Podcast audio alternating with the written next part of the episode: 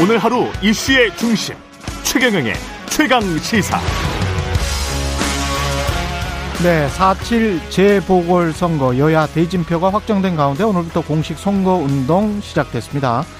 선거전이 본격화되면서 여야의 메시지 전쟁, 공방도 갈수록 뜨거워질 텐데요. 오늘부터 선거운동이 끝나는 4월 6일까지 여야 후보들 또 양 후보 캠프 주요 인사들 이슈 있을 때마다 틈틈이 만나보겠습니다. 오늘은 국민의힘 오세훈 서울시장 후보 캠프의 이준석 뉴미디어 본부장 나와 있습니다. 안녕하십니까? 네, 안녕하세요. 예. 우선 안철수 국민의당 대표가 어제 의총 의원총회에 왔었죠. 예. 예. 그 아주 분위기 좋았습니까? 예, 실제로 안 대표께서 뭐 넥타이 색깔까지 저희 당색으로 배려하시는 등 좀 의지를 빨간 많이 빨간색으로. 그렇죠. 예. 의지를 좀 많이 보였습니다. 예. 네, 과거에 이제 저희가 TV 토론할 때도 예. 저희 오세훈 후보가 그 과거 국민의당의 상징색인 초록색 넥타이를 하고 나와가지고 아. 그런 의지를 보인 게 아니냐라는 이제 해석들이 있었는데요. 음. 이번에도 그 안철수 대표 그에 화답하듯이 예. 빨간색 이제 넥타이를 가져 입고 왔기 때문에 예. 뭐 여러 가지 해석이 나오고 있습니다. 근데 예. 그때 의총에 김종인 위원장 안 계셨죠. 예, 예. 그래서 어떤 보도 보니까 김종인 위원장 안 계실 때 쓱 왔다 간 거 아니냐. 무서워서 뭐 이런. 어차피 원내의 어쨌든 예. 일정이라고 하는 거는 예. 뭐 사실 조영 원내대표가 관장하는 것이고 음. 어, 의원들이 주도가 되는 것이기 때문에 네. 뭐김 위원장이 거기에 찬반을 표시할 상황은 아니다. 그렇죠. 네, 하지만 뭐 어쨌든 안 대표 입장에서는 좋은 어쨌든 상견례를 한 거 아니냐. 좀 뵙기는 뵀어요? 두 분이 이렇게 서로 만났어요. 그건 제가 확인하지 못했습니다. 알겠습니다. 본론으로 좀 들어가 보면 네. 지금 오세훈 대 박영선, 박영선 대 오세훈인데 맞대결이 확정되자마자 박영선 후보 측에서 이제 공세가 굉장히 강화되고 있는데요. 낡고 실패한 시장이냐, 미래를 말하는 시장이냐 이런 구도다. 낡고 실패한 시장은 이제 오세훈 후보를 네. 지칭하는 것이겠죠. 어떻게 생각하십니까?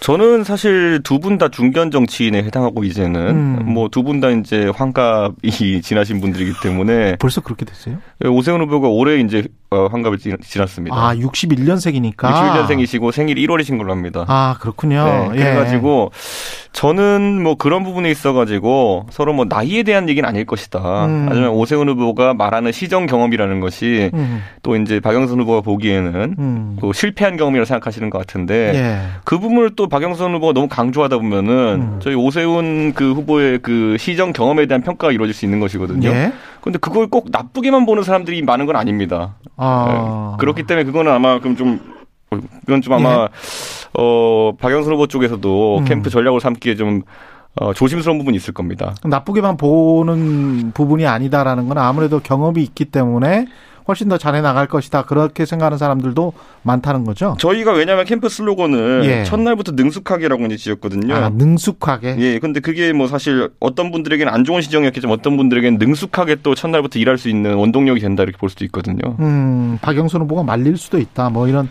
이런 말씀이 사실 저희는 좀 의아했습니다. 이런 구도를 내세우는 것 자체가. 예. 예, 사실 뭐 아예 확연하게 연령대가 차이 나게 되면은 젊고 신선한 이미지 이런 말이 나올 텐데 그러네. 두 분의 연령대가 비슷하기 때문에 시정 음. 경험에 대한 부분을 지적 하는 분이라면은 오 시장이 비록 무상급식 주민투표를 사퇴하긴 했지만은 음, 시정 전반에 있어서 안정적이고 또 좋게 평가하는 정책들 많았거든요. 그러네요. 예. 예.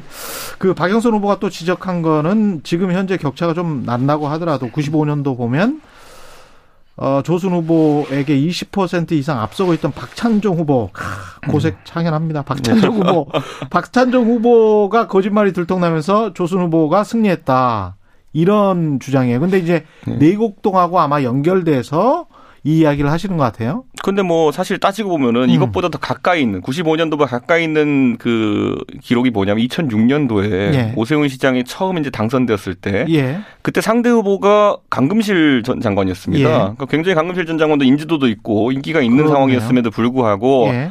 그때 오세훈 후보가 거의 한 6대 3으로 이겼거든요. 선거 아. 결과를 보면은 그때도 여성과 남성 그다음에 전 장관 출신 뭐 이렇게 되네. 그렇죠. 예. 그런데 이제 그때와 지금의 오히려 유사성을 좀 찾아보자면은 음. 그때도 노무현 정부 말기였고요. 아. 네, 그리고 부동산 정책에 대한 실패가 좀 부각되는 시기였습니다. 그렇기 그렇군요. 때문에 오히려 유사성을 찾으려면은 저는 어. 강금실 오세훈 선거가 더 유사하지 않나 이런 생각을 하게 되고 음. 그 오세훈 시장이 그 시장 선거할 때 두 번 다 여성 후보에게 이겼습니다. 아, 그랬어요? 강금실 장관에게 한번 이기고 그다음에, 그다음에. 한명숙 총리 이겼습니다. 아 그렇구나. 그래서 원래 여성 후보한테 강하다 이렇게 돼 있었는데 예. 이번에 국회의원 선거에 고민정 의혹이 지면서 약간 그 기록은 깨졌지만은 아, 아 근데 계속 여성 후보만 붙으시네. 참 공교롭습니다. 그래서 큰 선거에서는 그래도 이제 예. 시장 선거에서는 두 번 다 여성 후보를 꺾고 이겼기 때문에 예. 그 여성 표심이나 이런 것도 상당히 좀 강점 있는 후보다 이렇게 보고 싶습니다. 그러네요. 예. 예. 이게 지금 근데 이제 느- 거짓말이라는 게 내곡동 땅 이야기인데 예. 결국은 핵심은 그린벨트를 이게 처가 소유의 상속분이었잖아요. 예, 예. 근데 이제 그게 포함된 게 아주 이제 윤리적으로 이야기를 하자면 그 어디 오이반 밑에서 감매지 마라 뭐 이 정도의 예. 차원이고 아주 이제 법적인 측면으로 들어가면 그거를 풀 때 어떤 압력을 행사했느냐 안 했느냐 그 음. 정도까지 들어가는 거겠죠. 근데 이제 예. 사실 이게 아까 진행자 말씀하셨던 것처럼 음. 1970년에 상속된 땅인데요. 예. 아까 저희가 언급했듯이 오 시장이 61년생입니다. 예. 그러니까 오 시장이 8살일 때 예. 그리고 그 부인분이 8살일 때 예.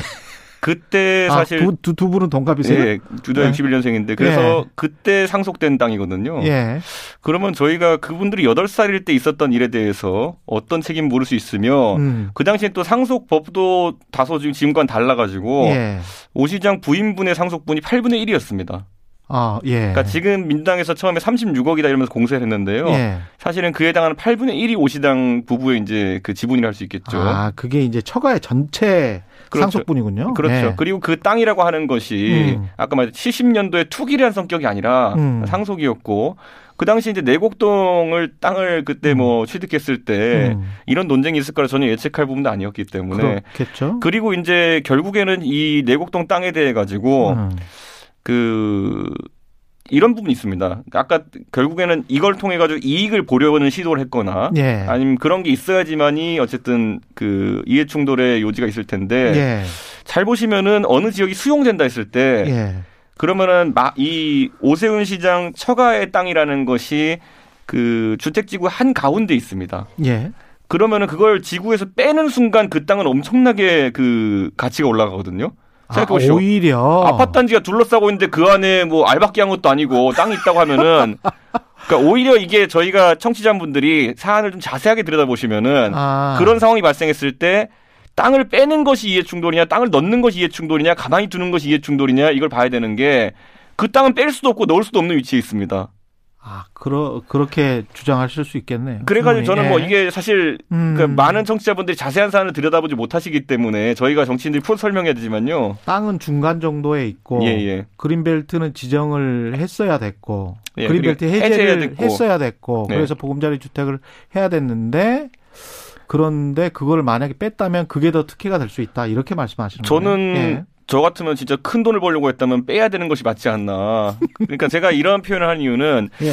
그 제주도 서귀포에 신공항을 짓는다는 얘기가 나왔을 때도요. 예. 공항 예정지의 지가보다 공항 예정지 옆에 있는 땅들이 훨씬 금싸라기 땅으로 이제 보통 얘기가 나왔거든요. 예, 그건 맞습니다. 그래서 예. 저는 이 사안은 뭐 사실 방송에서 이렇게 짤막짤막하게 설명드리면은 음. 좀 이해하시기 어려운 부분이 있어서 저희가 그 시각적 자료나 이런 걸 만들고 있습니다 캠프에서. 아예 예 예.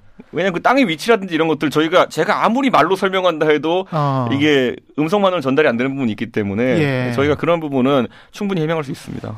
근데 이제 딱 이 부분이 음. 전, 저는 좀 걸리는 게 성냥갑 같은 아파트를 짓지 말고 음. 테라스나 중정형 같은 친환경적 주거 단지를 만들자라고 오세훈 시장이 음. 제안을 했다는 거예요. 예. 근데 이제 테라스나 중정형 아파트 같은 경우는 뭐 지금 다 청취자분들 아시겠지만은 음. 그래도 중상층 이상의 음. 아파트들이잖아요. 네. 그러면 고급 주거단지 쪽으로 이렇게 슬쩍 방향을 바꾼 거 아니냐. 근데 이건 이겁니다. 그러니까 예. 공공 임대주택에 대해 가지고는 음. 또는 이런 어 보금자리 주택 아파트에 대해서는 뭐 정치인뿐만이 아니라 많은 분들이 임대가 활성화되고 아니면 이런 형태의 공공주택이 활성화되려면은 그 주택의 규모라든지 아. 아. 니면 품질 같은 것이 올라갈 필요가 예. 있다. 이거는 누차 언급된 사안이고요. 음. 봐야 될 것이 땅이 수용된 이후에 그 땅에다가 속된 말로 임대주택을 짓든지 아니면 극단적인 사례로 상업시설을 짓든지 카지노를 짓든지 그거는 그 수용당한 사람 입장에서 이익이 생기는 게 아닙니다. 그렇기 때문에 아, 그러네. 예, 그러니까 그 이후에는 제가 봤을 때는 이 음, 활용에 음. 대해 가지고는 시장이 무슨 말을 한다 하더라도 이해 충돌의 문제와 닿지 않습니다. 그러네요. 네. 수용하고 난 다음에 그렇지. 자기는 그, 거기에 관한 무슨 테라스 아파트가 지어졌건 자기 땅에 지어진 건 아니니까 수용된 다음에 다른 그렇죠. 사람들이 테라스, 가져가는 거니까. 그러니까 아파트가 예. 좀더 고급화된 것이 지- 지어진다고 해가지고 뭐 음. 수용가를 더 쳐주고 이런 게 아니기 때문에요. 예. 저는 그래서 이 부분에 대해 가지고 음. 사실 저도 이제 좁게 계속 좁혀 나가다 보면은 음. 결국엔 그 땅의 지구의 지정에 음. 내 땅을 넣어라 빼라가 있어야지만이 여기서 이해충돌의 소지가 이제 발생하는 것인데 예. 그 부분은 제가 봤을 때 지금 아무것도 한 게 없습니다 오세훈 시장이 결국. 그렇군요. 네.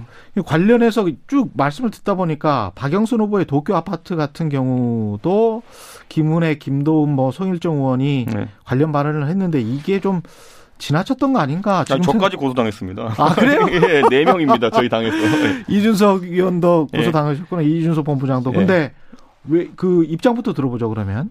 저희는 뭐 도쿄 아파트 대 가지고 예. 사실 그 매매 시기나 이런 것이 좀 불투명하다. 음. 왜냐하면 박영선 후보께서 2월 초에 이제 매매가 되었다라고 하셨는데 팔았다. 예, 그래서 저희가 이제 일본도 이제 등기부 등본이 있으니까 예. 조회해 보니까 아직까지 소유권 이전이 되지 않은 거로 나왔습니다. 아 소유권 인증이 아직 안 됐어요? 근데 2월 초면은 예. 이미 한 약 두 달간의 시간이 있었는데 음. 그게 안 되었기 때문에 혹시 음. 매매 자체가 안 이루어진 거 아니냐 이런 의혹부터 음. 또는 뭐 잔금 일정이라든지 이런 것이 어떻게 되느냐. 예. 왜냐하면 잔금 일정이 뭐 3월이다 6월이다 여러 말이 지금 그 박영수 모 캠프 쪽에 나오는 것 같거든요. 예. 그래서 저는 그 부분이 좀 투명해져야 된다. 왜냐하면 저희가 문재인 정부의 공직자들도 부동산 문제 있어가지고 2주택 걸렸을 때 예. 매각과 관련해가지고 불투명한 부분들이 있어가지고 비판받았던 적이 있거든요. 음. 어떤 분은 팔았다 그러는데 매매가 성사 안 된 분도 있고 그렇죠. 어떤 분은 팔려고 내놨는데 살려는 사람이 없다 이런 식으로 해명한 분도 있고 예. 그렇기 때문에 저는 이 부분은 들여다봐야 되고 음. 또 하나가 이제 결국에는 그 부동산을 이제 사게 되신 계기가 일본에 예. 그게 이제 남편분께서 어 그 일본에서 근무하시게 돼 가지고 그 이명박 정부로부터 쫓겨나가지고 뭐 이런 이런 예 스토리로. 그런 주장과 함께 예. 이제 일하게 되셔 가지고 음. 월세를 내자니까 이제 월세가 일본이 비싸고 이러다 보니까 음. 그 당시 금리가 싸서 아예 사는 결정을 했다. 예. 아, 이런 말씀하셨는데 뭐 그걸 다 믿는다 하더라도 음. 그러면 그것이 2009년입니다. 예. 그부터 2020년까지 지금 11년여가 지났는데 예. 어, 처음에 오로지 주거 목적으로 그거를 이제 구매하셨다고 했는데 그렇다면 중간에 임대를 준 기간이 너무 긴 거 아니냐. 아. 저희도 그거는 박영선 후보께서 명확히 좀 답장을 답변을 해주셔야 될 것 같습니다. 그러니까 근데 이게 지금 아파트 규모는 굉장히 작죠. 그게 저도 이제 그 아파트 찾아보니까요. 예. 71제곱미터입니다. 예. 근데 그게 일본은 전용 면적 기준으로 다 계산하기 때문에 그렇죠. 예. 21.5평입니다. 평으로 환산했을 음, 때. 음. 그런데 이 규모가 도쿄의 평균 주택 규모, 그러니까 일반적으로 도쿄 시민이 사는 평균 주택 규모가 69 정도 나옵니다. 예. 그때 그. 평균보다 큰 집입니다. 그러니까 제가 그러니까 소형 아파트 기준을 뭐로 삼느냐의 문제인데요. 예, 평균보다 크기 때문에 저는 그 와. 부분 같은 경우에는 뭐 너무 쫀쫀한 것 같은데. 정치자들의 해석에 네. 맡기겠습니다. 그것보다 그 2제곱미터 아니 그러니까 저희가 예. 평균보다 큰 거를 소형이라 하기 좀 그렇지 않습니까? 아 그래요? 예. 예. 그래서 맨션이라고 하기는 좀 좀 그렇습니다. 규모는 사실은 고급인 건 맞습니다. 아 고민 고급인 거 저희가 맞아요. 유튜브 영상 이런 거 검색해 보면은 예. 광고하는 뭐 부동산 업자들의 광고기 때문에 예. 좀 걸러들어야 될 부분도 있지만은 럭셔리가 예. 붙습니다 앞에. 알겠습니다. 예. 민주당 차원에서는 이제 오 후보의 무상급식 반대 논란 이것도 이제 다시 부각시키고 있네요. 예. 그 다음에 이제 김태년 민주당 대표 직무대행은 오세훈은 극우 정치인이다. 예. 태극기 집회 이야기 다시 나오고 있고요. 예. 그 사진 막 돌고 있는 거 좀 보셨을 거예요. 그- 정광훈 목사 예. 이야기하는 이, 그렇죠? 그 다음에 오세훈 목 오세훈 그 후보가 뭐 예. 주장하고 있는 거 태극기 집회에서 장광훈 목- 목사 옆에서 이겁니다. 그때 예. 이제 그 개천절 집회에서 음. 그때 오세훈 후보가 연설을 한 건 맞고 예. 그 연단에 정광훈 목사도 섰던 건 맞지만은 예. 내용에는 뭐 기독교에 대한 내용도 없고 예. 문재인 정부에 대한 비판 내용만으로 이제 들어 있었거든요. 예. 그러다 보니까 이거는 뭐 그냥 무대를 빌려 쓴 거 아니냐 정도로 보시면 될 것 같고 음. 그 오히려 이제 박영선 그 의원 같은 경우에도 과거에 예. 정광훈 목사와 같이 국회 기도회라든지 이런 모임에 참석한 사진이 나왔거든요. 예. 그렇기 때문에 뭐 내용을 보지 않고 예. 정광훈 목사와의 어쨌든 같은 공간에 섰다라는 것만으로 만약에 극우 정치인을 판별한다고 하면은 음. 저는 이거는 굉장히 졸렬한 논란이다 결국에는 아니 근데 내용을 보면 네. 내용이 약간 좀 지금의 어떤 중도 확장 전략과는 다르게 네.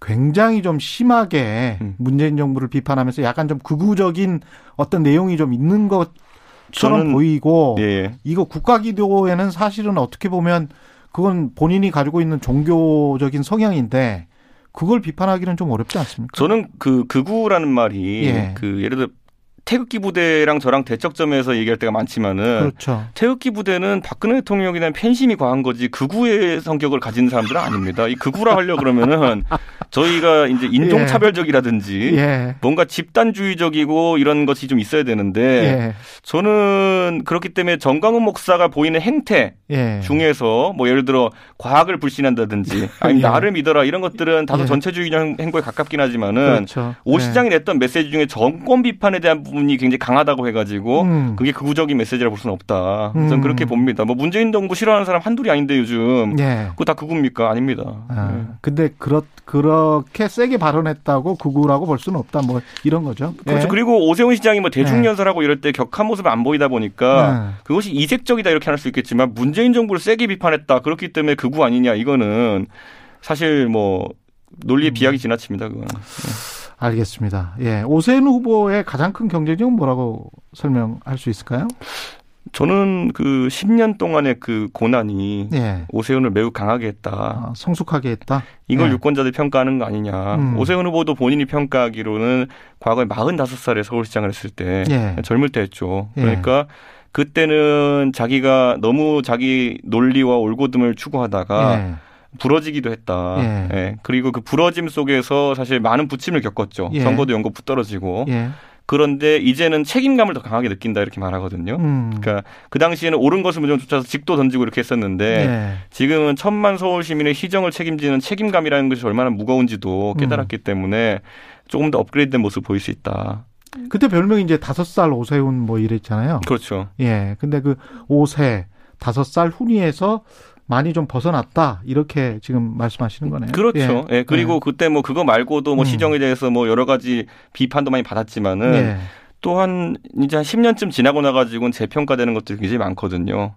오세훈 후보가 검사나 판사를 한 적은 없죠. 바로 변호사라. 오히려 민변 변호사 활동을 하면서요. 그랬었죠. 많은 분들이 알고 계시는 좀 판결 중에 그 일조권에 대한 것, 예, 예. 그러니까 환경 부분 전문 변호사로 이제 있었기 때문에 음. 일조권이라는 것을 실제 권리로 인정받은 그런 판례를 만든 사람이고 네. 저희가 지금 엄격하게 적용받는 정치자금법, 음. 오세훈 정치자금법을 이제 국회의원 끝나고 나서 만든 분이기 맞습니다. 때문에 예. 그런 쪽으로 업적도 상당히 있습니다. 그 윤석열 전 검찰총장이 지원 유세를 공식적으로 나올 가능성이 있습니까? 제가 유세 지금 일정을 좀 짜고 있거든요. 아, 그래요? 예, 근데 아직까지는 저희도 컨택한 바 없고 아, 예. 윤석열 총장 쪽에서도 어떤 의지도 밝혀온 바가 없습니다. 전화번호 있어요? 윤 총장? 닿는 분의 연락처는 알고 있습니다. 아, 닿는 분에. 예, 예. 근데 예. 그러면 지금 기자들이 가지고 있는 그 전화번호 예. 말고 다른 전화번호가 있습니까? 뭐 가까이 앞 최측근의 전화번호 아, 최측근의. 전화번호. 그거 하나 남겨주고 가세요. 예. 언론 인터뷰는 아직 안 하지 않을까요? 예, 저희도 인터뷰해야 되는데. 다만 예. 그그또 하나의 이제 주목받는 인사인 안철수 대표 같은 경우에는 예. 저희가 당장 오늘부터 공동 유세에 나섭니다. 예. 그래서 안철수 대표 측과의 소통도 원활하고 예. 안철수 대표께서도 적극적으로 이 유세에 참여하시겠다 음. 이런 의지이기 때문에 아마 좋은 모습 둘이 화합하는 모습 어, 유권자들이 많이 볼수 있을 것 같습니다. 예. 그리고 김종인 위원장이 어제 이제 그 광주 묘역 찾았죠. 5.18 민주화 묘역 찾았는데 이번 방문의 의미는 뭘까요? 저는 본인이 이번에 사실 여- 그 야권에 있는 다른 원로들과 예. 대척점에 있었거든요. 음. 예, 저희가 봤지만은 뭐 김무성 대표나 김문수 지사 아니면 이재호 대표 등은 예. 이번 국면에서 김종인 위원장의 어, 굉장히 좀 불편한 심기를 드러내셨는데 그렇죠. 결과론적으로는 김종인 위원장이 뚝심 있게 오세훈 후보를 만들어냈다는 평가가 지금 뒤, 줄을 잇고 있습니다. 그게 지배적이죠. 예. 그랬을 때 음. 본인의 노선이 옳았다는 걸 다시 한번 보여주기 위해서 음. 본인이 비대위원장 맡고 했던 초기 행보 중에 하나인 광주 방문 음. 이걸 다시 함으로써 끊임없이 이 길로 나가겠다는 걸 보여주는 것이 아니냐. 이게 진심이다. 왜냐하면 네. 그 야권의 원로분들이 김종인 위원장에게 불편하게 생각하는 마음이라는 것이 사실 그런 중도화 행보부터 최근에 단일화 과정에 있던 잡음까지 다 이어져서 나온 것이다 이렇게 보거든요. 예. 그렇기 때문에 그 중도화 노선에 대해 가지고는 끝없이 이제 음. 노력하겠다는 것을 보여주기 위해서 그 단일화후 첫 행보가 그게 된 게 아닌가 싶습니다. 근데 최경영의 최강 시사에서 이재호 고문 지난번에 전화 인터뷰했는데 네. 마지막으로 제가 네. 질문을 드리는데 4월 7일 재보궐 선거 후에는 나가야 한다. 네. 김종인 위원장이 본인이 약속하지 않았느냐. 음. 그러면서 굉장히 좀 밀쳐내는 듯한 그런 분위기예요. 아니 뭐 이재호 고문 같은 경우에도 저희 당의 훌륭한 원로시고 예. 저는 근데 김종인 위원장이 본인이 안 나가겠다 그런 적이 없거든요 지금까지. 아 그렇죠 나가시겠다고는 했는데 그리고 잡아야 되는 거 아닙니까 오히려? 그게 오히려 지금 얘기가 나오는데 예. 저는 이렇게 생각합니다. 김종인 위원장이랑 제가 2012년에도 일을 같이 해 봤지만은 음. 이분이 뭐 일 있으면 자꾸 뛰쳐나가려고 해가지고 문제되는 분이지 음. 직에 연연해가지고 문제가 되신 적이 한 번도 없거든요. 예. 무슨 말이냐면 예전에 2012년 때도 박근혜 대통령 대선을 도울 때 중간에 그만두고 나와버리셨어요. 그래서 음. 박근혜 그 당시 후보가 삼고 초려를 이제 해서 다시 모셔오고 예.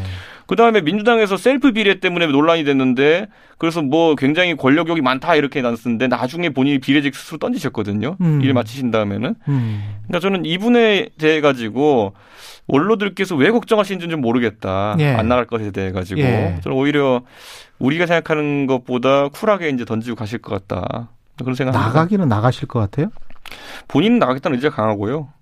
그 여의도 정가에 도는 김종인, 윤석열, 무슨 김동연의 그 연합 제3지대 네. 그거는 가능성 있는 이야기입니까? 저는 뭐 그 가능성까지는 판단 못 하겠습니다만은 예. 김종인 위원장의 그 당내에서 리더십이라는 거는 예. 뭐 김종인 개 의원들 이런 것이 있는 것도 아닌데 음. 결국에는 지난 서울시장 선거 과정을 반추해 보면은 어느 주자에게도 편애를 보이지 않으면서 예. 굉장히 공정하게 이제 경선 과정 관리해 왔기 때문에 음. 리더십이 유지될 수 있었던 것이거든요. 예. 그러니까 대선도 본인이 만약 킹메이커로 역할을 하고 싶으시다면은 음. 당 대표 또는 비대위원장의 위치에서가 아니라 예. 밖에서 그 역할을 하시면서 만드는 것이 당연하다 이렇게 생각하고 계실 겁니다. 알겠습니다. 오늘 말씀 감사하고요. 이준석 국민의힘 오세훈 서울시장 후보 캠프 뉴미디어 본부장이었습니다. 고맙습니다. 예, 감사합니다.